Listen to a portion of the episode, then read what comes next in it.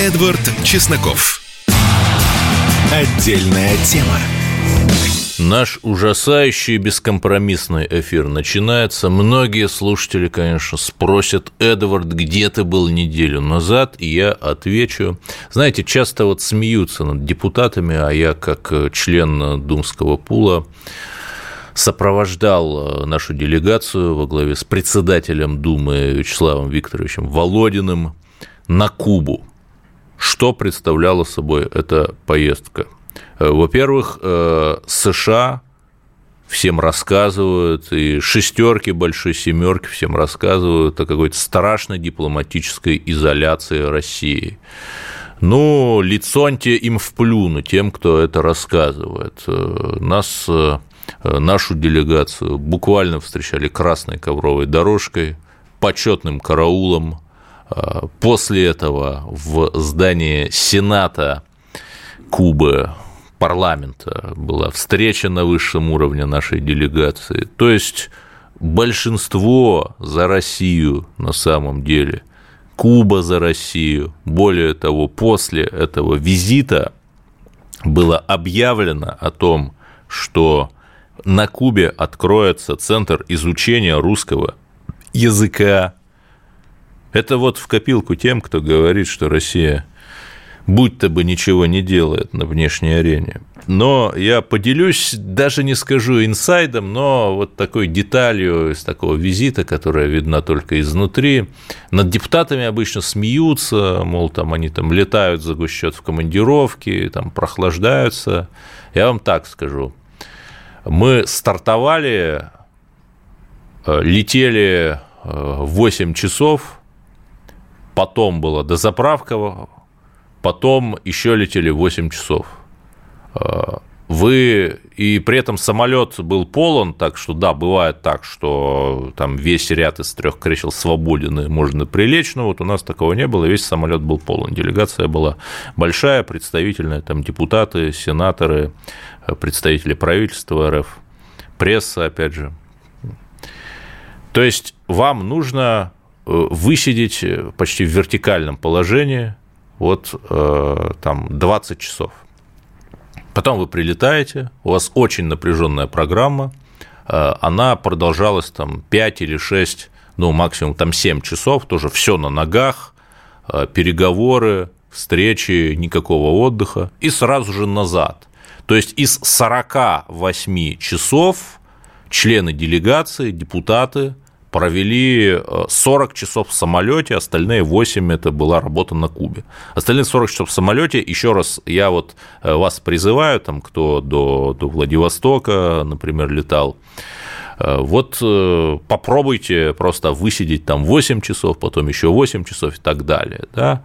Вот когда видишь вот такие инсайды работы депутатов, то уже смотришь на них с уважением да, потому что они сразу же по прилету, вот буквально э, не спав двое суток, э, вернулись к работе, там кто-то в регионы поехал, кто-то по делам профильного парламентского комитета и так далее. Вот э, это те вещи, о которых, наверное, мало кто знает, и при этом это те вещи, о которых я обязан сказать. Но это было хорошее, давайте поговорим про грустное. Атака бесов-пилотников. И тут что важно, у каждого конфликта есть несколько измерений.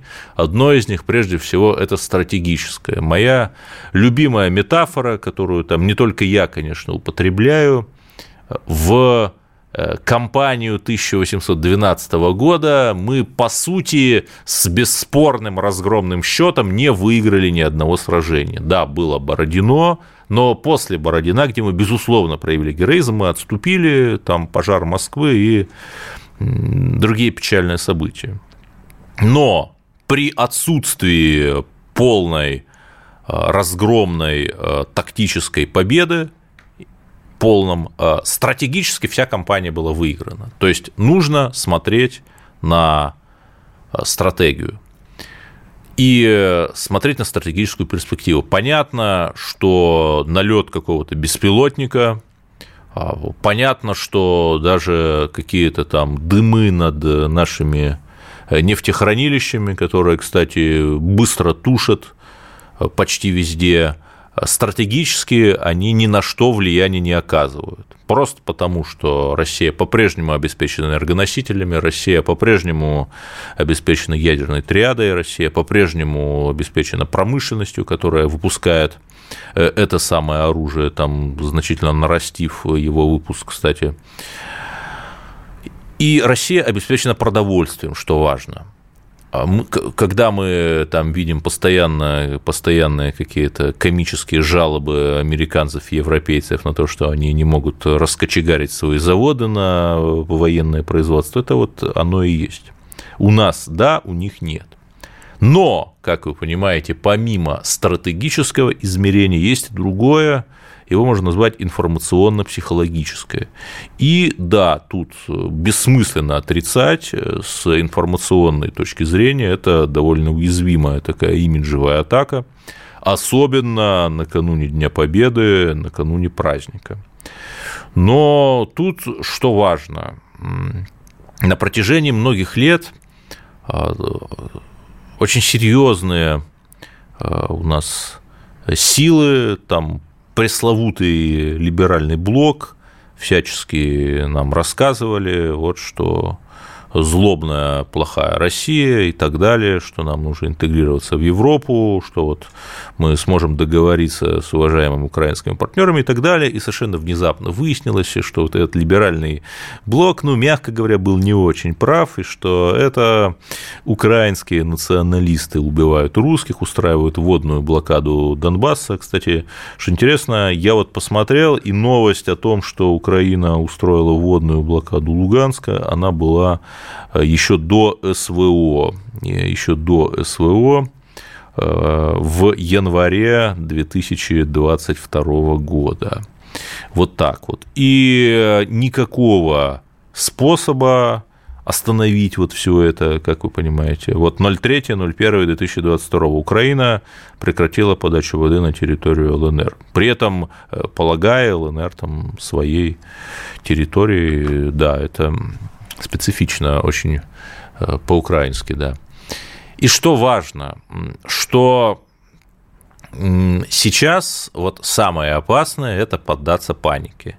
Если в то же время посмотреть со стратегической точки зрения, э, то даже вот эти вот слитые документы Пентагона, опять же, там можно спорить Э, часть из них достоверна или все из них достоверны, там, это операция прикрытия чего-то, но даже эти документы не отрицают огромных украинских потерь. И тут, что важно, мне э, очень нравится такая история про э, всадников, тех самых всадников апокалипсиса, которые прискакивают один за другим. И всадник по имени Мор, первый, он уже закончился. Буквально сегодня Всемирная организация здравоохранения объявила, что все, режим пандемии прекращен. А, а, а сколько это? Ну, получается, три года. Три с небольшим года. Три года и там плюс три месяца. То есть очевидно, что эти всадники достаточно распределены во времени. И очевидно, что следующий всадник, то есть всадник война, э, который прискакал в Россию, мы просто его немного упредили, он тоже будет достаточно протяженным. И есть очень, опять же, красивая философская концепция, я, она не моя, я не призываю вас в нее поверить, а, но она говорит, что всадник будет продолжаться там определенное время, я не могу говорить сколько там, я не пророк, но определенное время, вот опять же первый всадник МОР, то есть пандемия коронавируса, там три года и три месяца продолжался, и следующий всадник, то есть всадник война, тоже будет продолжаться, а строго запрограммированное время, и что бы ты ни делал, он все равно будет продолжаться. То есть, если, условно говоря, мы вот сейчас там, ну, чисто гипотетически там разобьем в пухе прах Украину, то всадник война продолжится, и нам придется сражаться там, допустим, с Польшей. А, эта теория, она объясняет, как мне кажется, почему СВО ведется вот так вот, ну, достаточно неспешно, э, с задействованием там, примерно 10 или 15 процентов наших военных сил. Вот, собственно, поэтому. И исходя из этого, э, следующий всадник, он тоже достаточно скоро прискачет, но он прискачет не к нам, потому что, смотрите, всадники скачут с востока на запад, Мор прискакал в Китай, война, то, то есть пандемия же в Китае началась, война прискакала в Восточную Европу, это испытание, с которым столкнулась Россия, война НАТО против России. А следующий всадник, э, голод, очевидно, прискачет, э, прискачет в Евросоюз. И четвертый и последний последний всадник смерть прискачет в США. Вот э, как, как это прогнозируют те люди, которые вот занимаются такой политической апокалиптикой. И что мы видим? Да, я даже сейчас не буду ссылаться на знаменитые слова Жириновского, что выборов 2024 э, в США не будет, э, но смерть это буквально будет означать уничтожение и распад США, чего мы бы, конечно, не хотели, потому что мы против крови, мы за мир, мы за то, чтобы дружба была, понимаете, и за то, чтобы Чайковского, конечно, играли а, в США, безусловно. А, поговорим про Польшу в следующем блоке. Эдвард Чесноков. Отдельная тема. Да, а в Польше опять происходит какая-то Польша. Сегодня они снесли памятник, э, монумент благодарности украинскому фронту. Ну, украинский фронт, как вы понимаете, это вот э, подразделение в составе Красной Армии, которое освобождало Польшу. А при этом буквально, что friendly fire, дружеский огонь, Польша, вот, которая так печется об Украине и выступает главным адвокатом Украины в ЕС – и при этом на Украине нарратив, что если освобождавший там Польшу и Германию, Германию фронт называется там Первый Украинский фронт, или там второй украинский, то значит это были только украинские, значит э, фашизм победила Украина, и несмотря на этот э, забавный, но не имеющий отношения, но тем не менее признающийся каким-то фактоидом нарратив, Польша снесла этот монумент Украинскому фронту.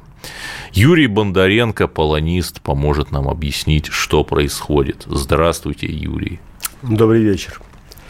Что знаете, происходит? Первый памятник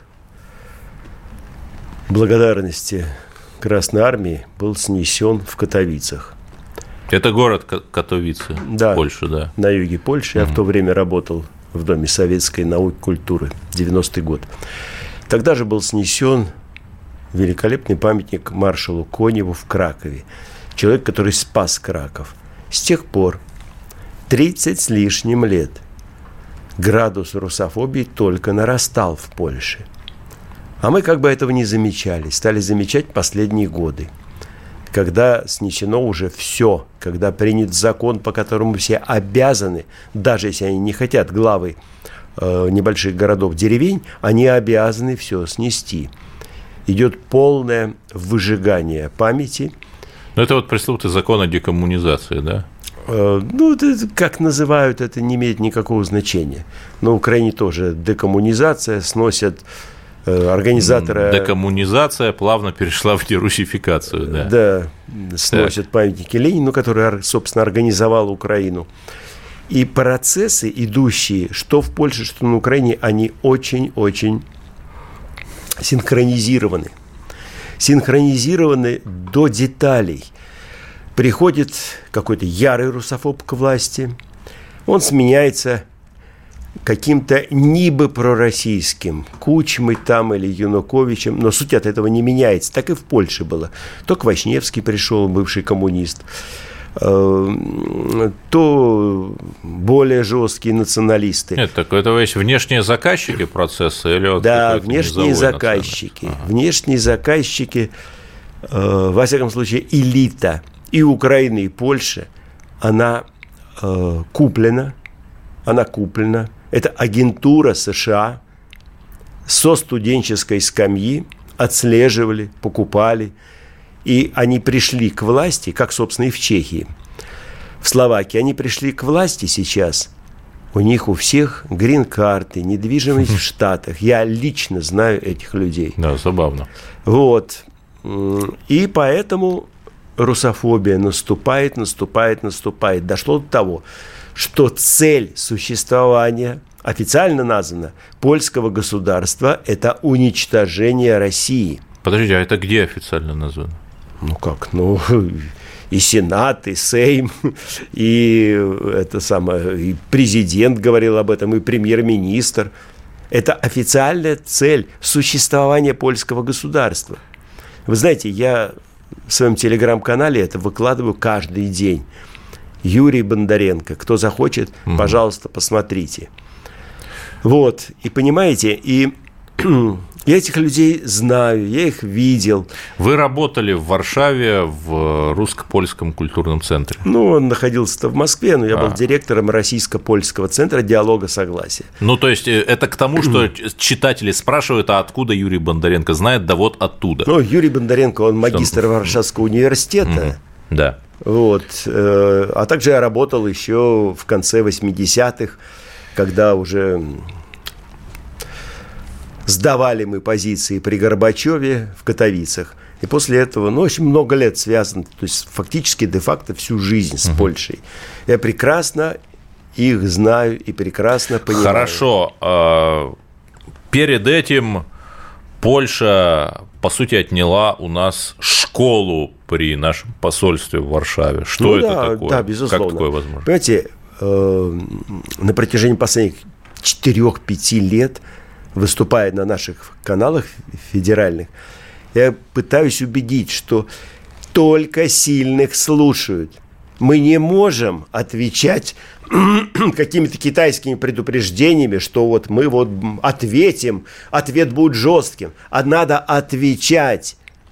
Надо не ждать пока школу, пока в очередной раз 9 мая нашего посла, замечательного человека, обольют красной краской. Надо рвать дипломатические отношения – рвать и все. Mm. У нас с Грузией нет дипломатических отношений, это не мешает грузинскому вину стоять везде и самолетом летать. Пьянству бой, Почему да. мы не можем порвать дипломатические отношения? Самолеты это не через навсегда Минск, будет. по-моему, летают. Но тогда только они прислушиваются к этому, не иначе. Э, ну, не знаю, я вот на что обратил внимание, что у Польши четыре дипломатических представительства в России. Да. Это консульство в Иркутске, в Москве, в Санкт-Петербурге, в Смоленске и в Калининграде. Получается пять.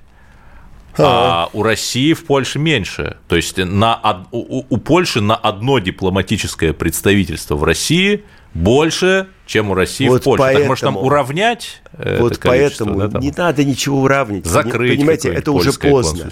Это уже поздно. Поздно э, плакать по волосам, когда головы нет. Понимаете, они уверены, закрывая нашу школу, арестовывая счета, финансы, что мы ничего не сделаем. Что мы в очередной раз сю-сю-сю, и в итоге ничего – они в этом уверены. Я завтра выйду в одиночный пикет к польскому посольству в 16.00. Улица Клебашкина, 4, Я метро Баррикадная. Напоминаю, Приходите, посмотрите. что призывы к массовым мероприятиям, это не, не масса, это, один, да, это, это не пикет. очень законная история. Подожди, поэтому... подожди, подожди. Нет, я говорю, что одиночный пикет вопросов нет, но так. превращение одиночного нет, ну, пикета в неодиночный уже будет незаконным.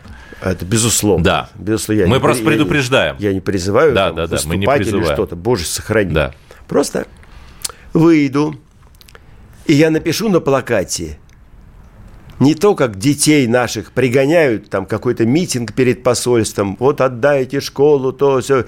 Очевидно, что это просто вот пришли, так, ребята, надо выступить. Я напишу такие фразы и такие слова, что я буду поляками там услышан. Хорошо, да, услышан. вы нас заинтриговали. Юрий, давайте все-таки... Это будет по-польски написано. Да, вернемся. Главное, к... чтобы они отсюда свалили сами. Нашей теме. А может быть, вот в э, Санкт-Петербурге есть улица Костюшко. Тадеуш Кацюшко, ну, да. такой был человек, которого любили Ярый большевики, да, но он убивал русских в 1794 ну, году. Да польский повстанец такой. Зачем нам улица Костюшка в Санкт-Петербурге и в других городах? Но, что хорошего простите, он сделал? В Москве есть Варшавское шоссе. Я не против ну... Варшавы, но оно ведет на юг, на юг из центра. Варшава находится на западе. Это бред Нет, во ну, всех Варшава-то бог с ней. Ну, допустим, да, я согласен, но Костюшка, что русским сделал Костюшка Кстати, хорошего? Когда хорошего. Вы, когда вы смотрите новости из США – памятник Костюшка конный стоит напротив визави Белого дома в Вашингтоне. Он национальный герой освобождения Америки. Русским он ничего хорошего не сделал. Это такой же русофоб, как и многие другие. Как и многие другие. И те, кто у нас там ратует, допустим, за Дзержинского, они забывают, что его мечтой детской было. Его детская мечта была – найти шапку-невидимку, надеть, чтобы убить как можно больше москалей. И он добился этого, убил.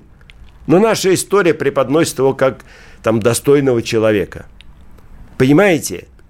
Достойные люди. Это Шопен, это Коперник. Все, Все поляки, политики да. это, увы, заражены русофобией. Народ нет. Есть масса у меня друзей. Януш Корчак достойный был поляк. Да, конечно.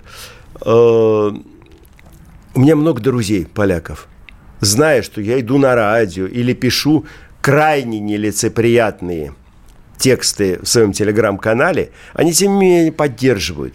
Они сливают всю информацию насчет замыслов польских властей. И скажу еще одну вещь. Наши э, политологи, журналисты, выступая на всех федеральных каналах, они говорят, повторяют, что вот Польша хочет захватить Западную Украину, Галицию. Да, вот Нету правда. Польши такой цели. Нету. У них нет полонии поляков, живущих на Западной Украине. Они прекрасно понимают, что там бандеровцы. У них а, цель другая. Да, 20 секунд у нас остается. Да, а. у них цель уничтожения России. Пока вот, мы это не осознаем, мы ничего не сделаем. Давайте осознавать и что-то делать. Э, у нас э, было обсуждение с Юрием Бондаренко российско-польских Читайте отношений. телеграм-канал Юрий Бондаренко. Послушайте новости, и мы вернемся к нашему ужасающему эфиру. Эдвард Чесноков. Отдельная тема. Да, продолжаем наш ужасающий беспощадный эфир. Евгения Беркович. Нет, это не порнозвезда, у нее и фамилия другая немножко вот у той.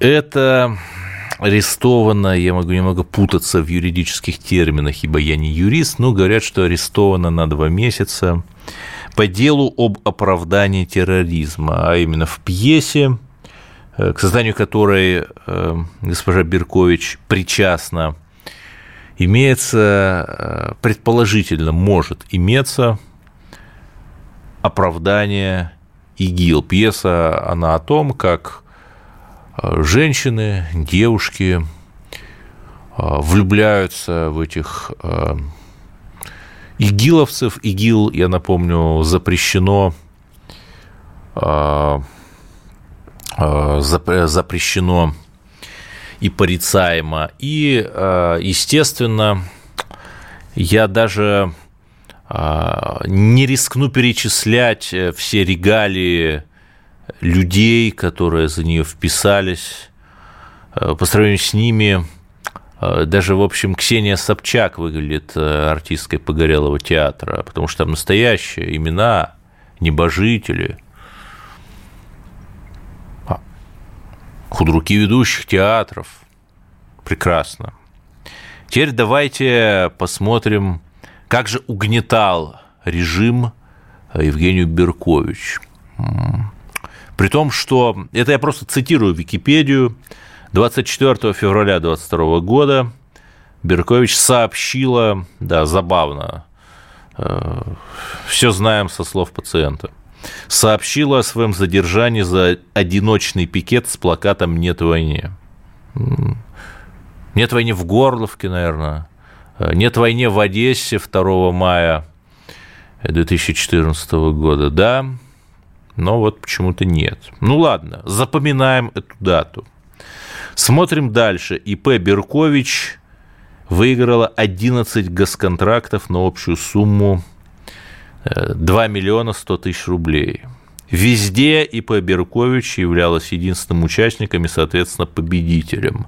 Как-то говорится, либерализм и либеральная культура, в отличие от этого вашего дремучего ватничества, это всегда рыночная эффективность и конкурентность. Это была ирония.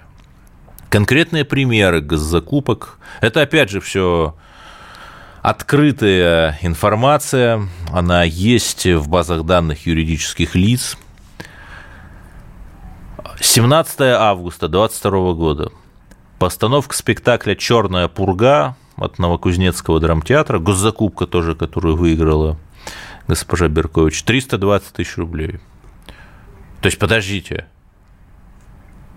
уже в общем, поскакала госпожа Беркович за Украину, уже одобрила, так сказать, убийство русских. Ну а чем еще, как не одобрением убийств русских, является поддержка Украины? И при этом ей дают госзакупки. Слушайте, какой у нас кровавый режим. Э, потом 14.07.2022 э, тоже, опять же, после уже того, как госпожа Перкович окрасила себя в те цвета, в какие окрасила, Вологодский областной театр кукол. Написание пьесы спектакля это так написано, да, пьеса спектакля. Но понятно, театралы, они высококультурные люди, владеющие русским языком. Значит, написание пьесы спектакля с рабочим названием «11 класс. Худшие годы моей жизни». Нет, э, вы знаете, все мы учились в школе, кто-то в российской, кто-то в советской, ну вот уж так-то. Знаете, я тоже считаю, что школа – это такая камера хранения за редчайшими исключениями. Да, есть, конечно, хорошая школа, но за редчайшими исключениями это камера хранения, где э, куда родители сдают детей, когда идут на работу на день. Но как-то вот уж так-то, еще и на госденьги. 219 тысяч рублей стоит написание пьесы под названием «11 класс. Худшие годы моей жизни». Это, это еще раз я повторю, кто прослушал, это госзакупка, э, единственным участником которой была ИП Беркович, и которую она выиграла. При этом она выигрывает госзакупки в Новокузнецком драмтеатре, в Вологодском облтеатре с разницей в один месяц. То есть какая колоссальный вообще творческий масштаб. Это даже вы попробуйте одновременно работать даже не в двух городах, а в двух разных федеральных округах. Еще забавно, там в 2016 году некое э, учреждение тоже дает, я не буду говорить, какое, дает, Берко, дает Беркович госзакупку на 114 тысяч рублей на, некую, на э, реализацию некой образовательной программы. Ну, учитывая политические взгляды, вы знаете, это как если бы евреи, еврейское государство дали, например, Адольфу Эйхману, одному из организаторов уничтожения евреев, деньги на обучение израильских детей книжке «Майнкамф». Ну, я условно говорю, да, вот почему-то невозможно такое представить в Израиле, но у нас вот понятно. И вы скажете, что а, ну, 2 миллиона и даже плюс 100 тысяч рублей, Эдвард, ну, это же мало. Это же ничтожные деньги там по сравнению, э, например, с тем, что оптимизировал, да господи, тот же Чубайс. Но, дорогие мои друзья, есть же, или, по крайней мере, должна же быть какая-то справедливость. А, есть э, луганская писательница Ирина Петрова. Вы о ней, я уверен, что не слышали она ввела живой блог в живом журнале, где почему-то называла себя в мужском роде. Ну, в общем, Зинаида Гиппиус тоже называла себя в мужском роде. Творческому человеку простительно. Она написала книгу, по сути, блокадный дневник о жизни в Луганске. Эту книгу, об этом пишет писатель Владимир Лорченков, эту книгу отвергли а, в самых разных издательствах, в толстых журналах. И не потому, что она была плоха, а потому что с точки зрения либеральной конъюнктуры а, книга о том, как тяжело жилось под украинской блокадой в Луганске, она вот неправильная книга. Не надо ее печатать. Про злых русских печатать надо. И вот э, Ирина Петрова, буквально голодавшая, она не получила ни рубля, Евгения Беркович, у которой и так, в общем, было все, там, постановки, его постоянно там таскали какие-то, премии давали. Она получила 2 миллиона 100 тысяч. Ну, хорошо же. Или нехорошо. Нет, у меня есть объяснение. Есть э, клан левых глобалистов, э, который, в общем, очень не любит Россию, и он э, не любит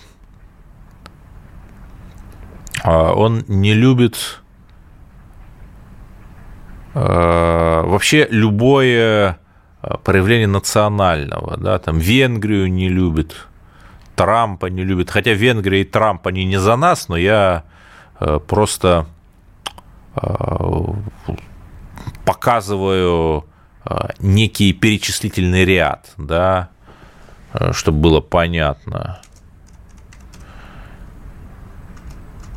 Нет, вот я почему сейчас запнулся, я специально открыл Евгению Беркович, о каких-то премий нету, нету информации, но тем не менее, и площадки были, ей там давали а, на винзаводе в рамках того самого скандального проекта «Платформа».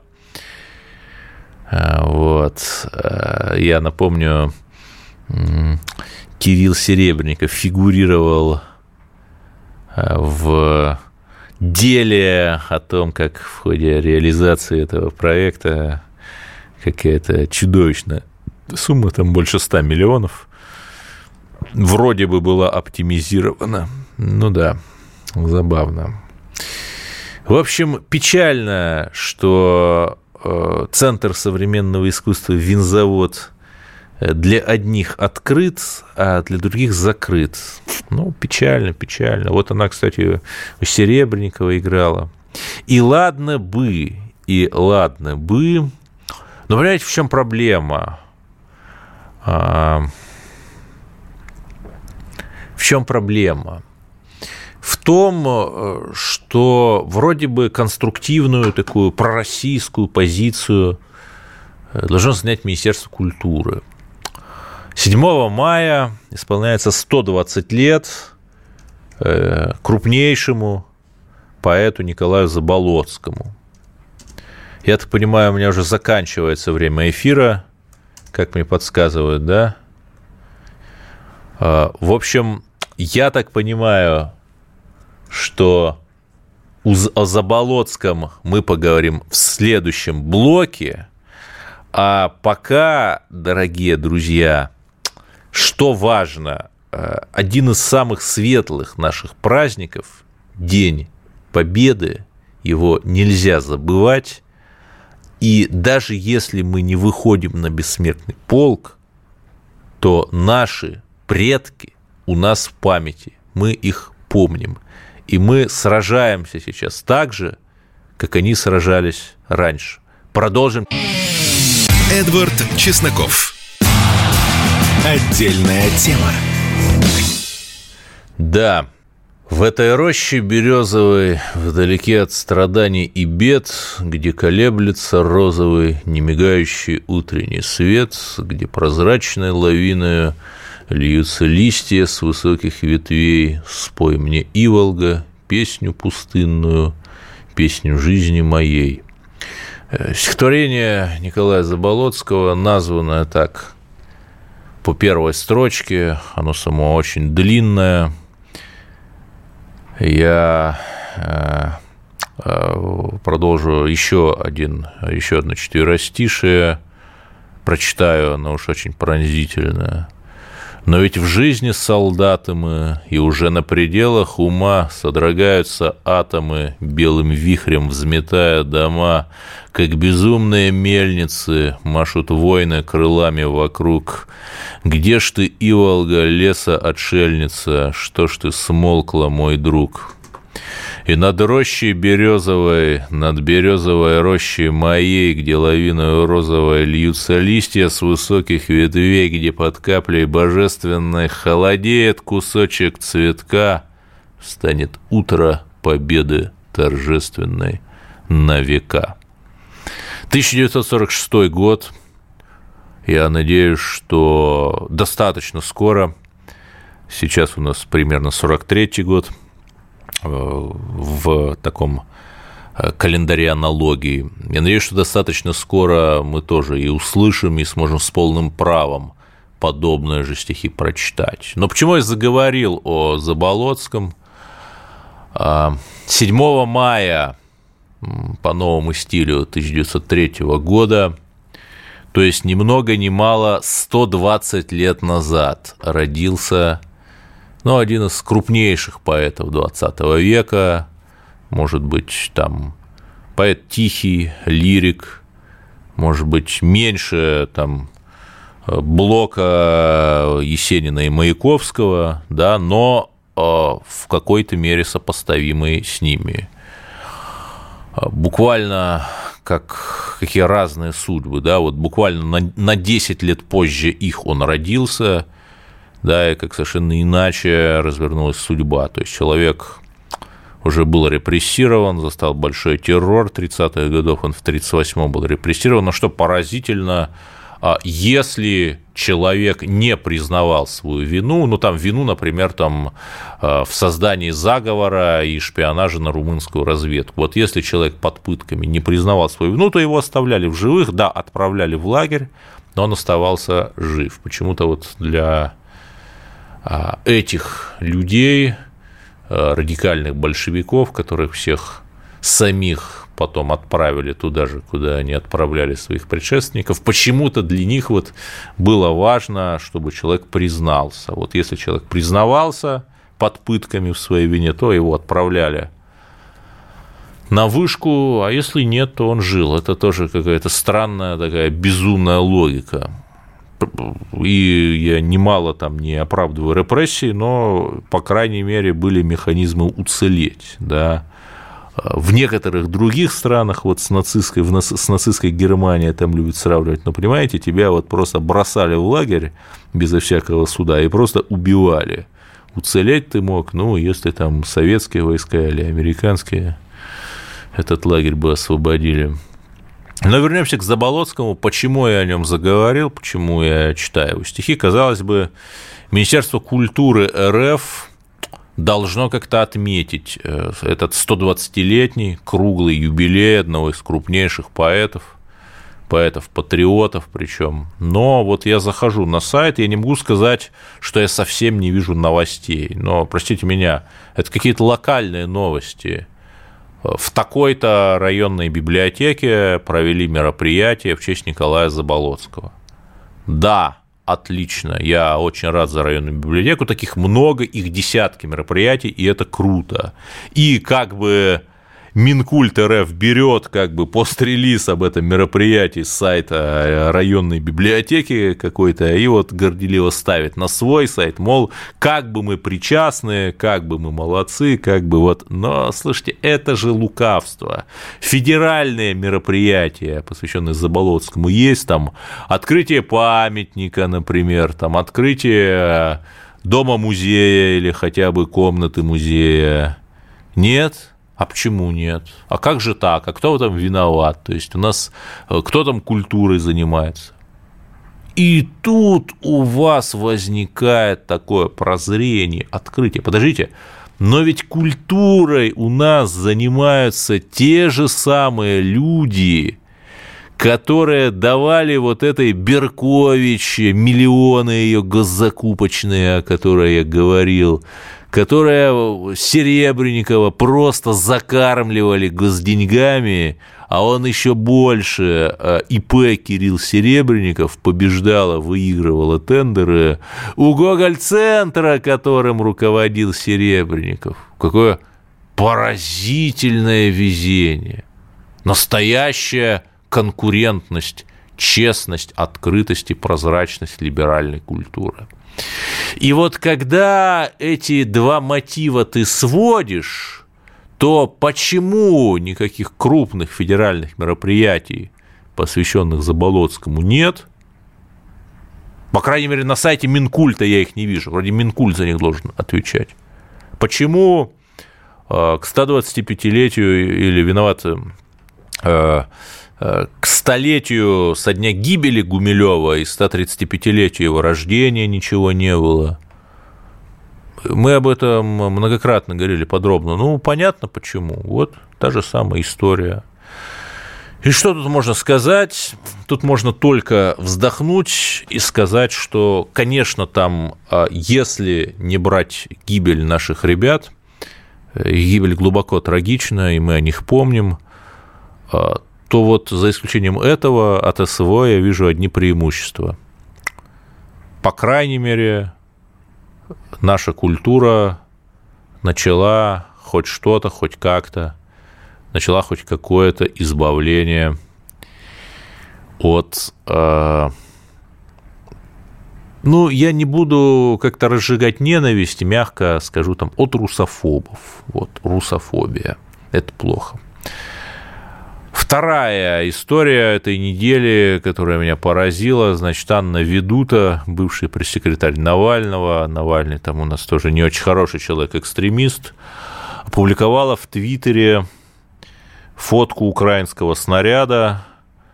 По ее ну, как можно было предположить из контекста, что она задонатила ВСУ, и вот этот украинский снаряд куда запустили с ее донатов? Ну, видимо, вот, знаете, именной снаряд, там, когда на снаряде что-то пишут, ну, видимо, вот по русским запустили, конечно же.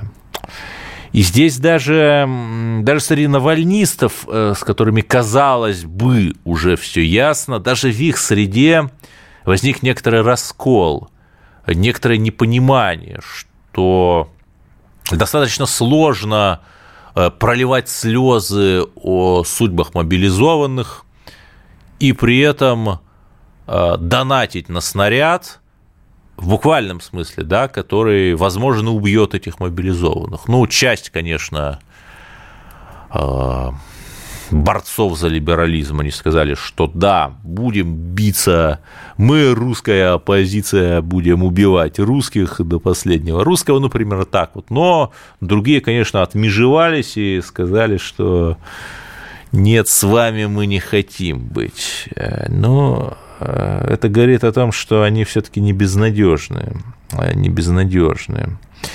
Но все же я хочу напомнить, что Навальный там буквально э, начинал как русский националист.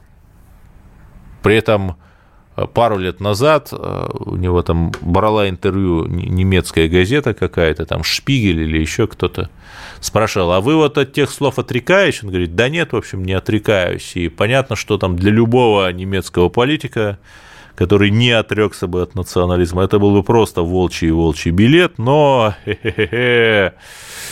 Но не для личного гостя фрау Меркель, конечно же.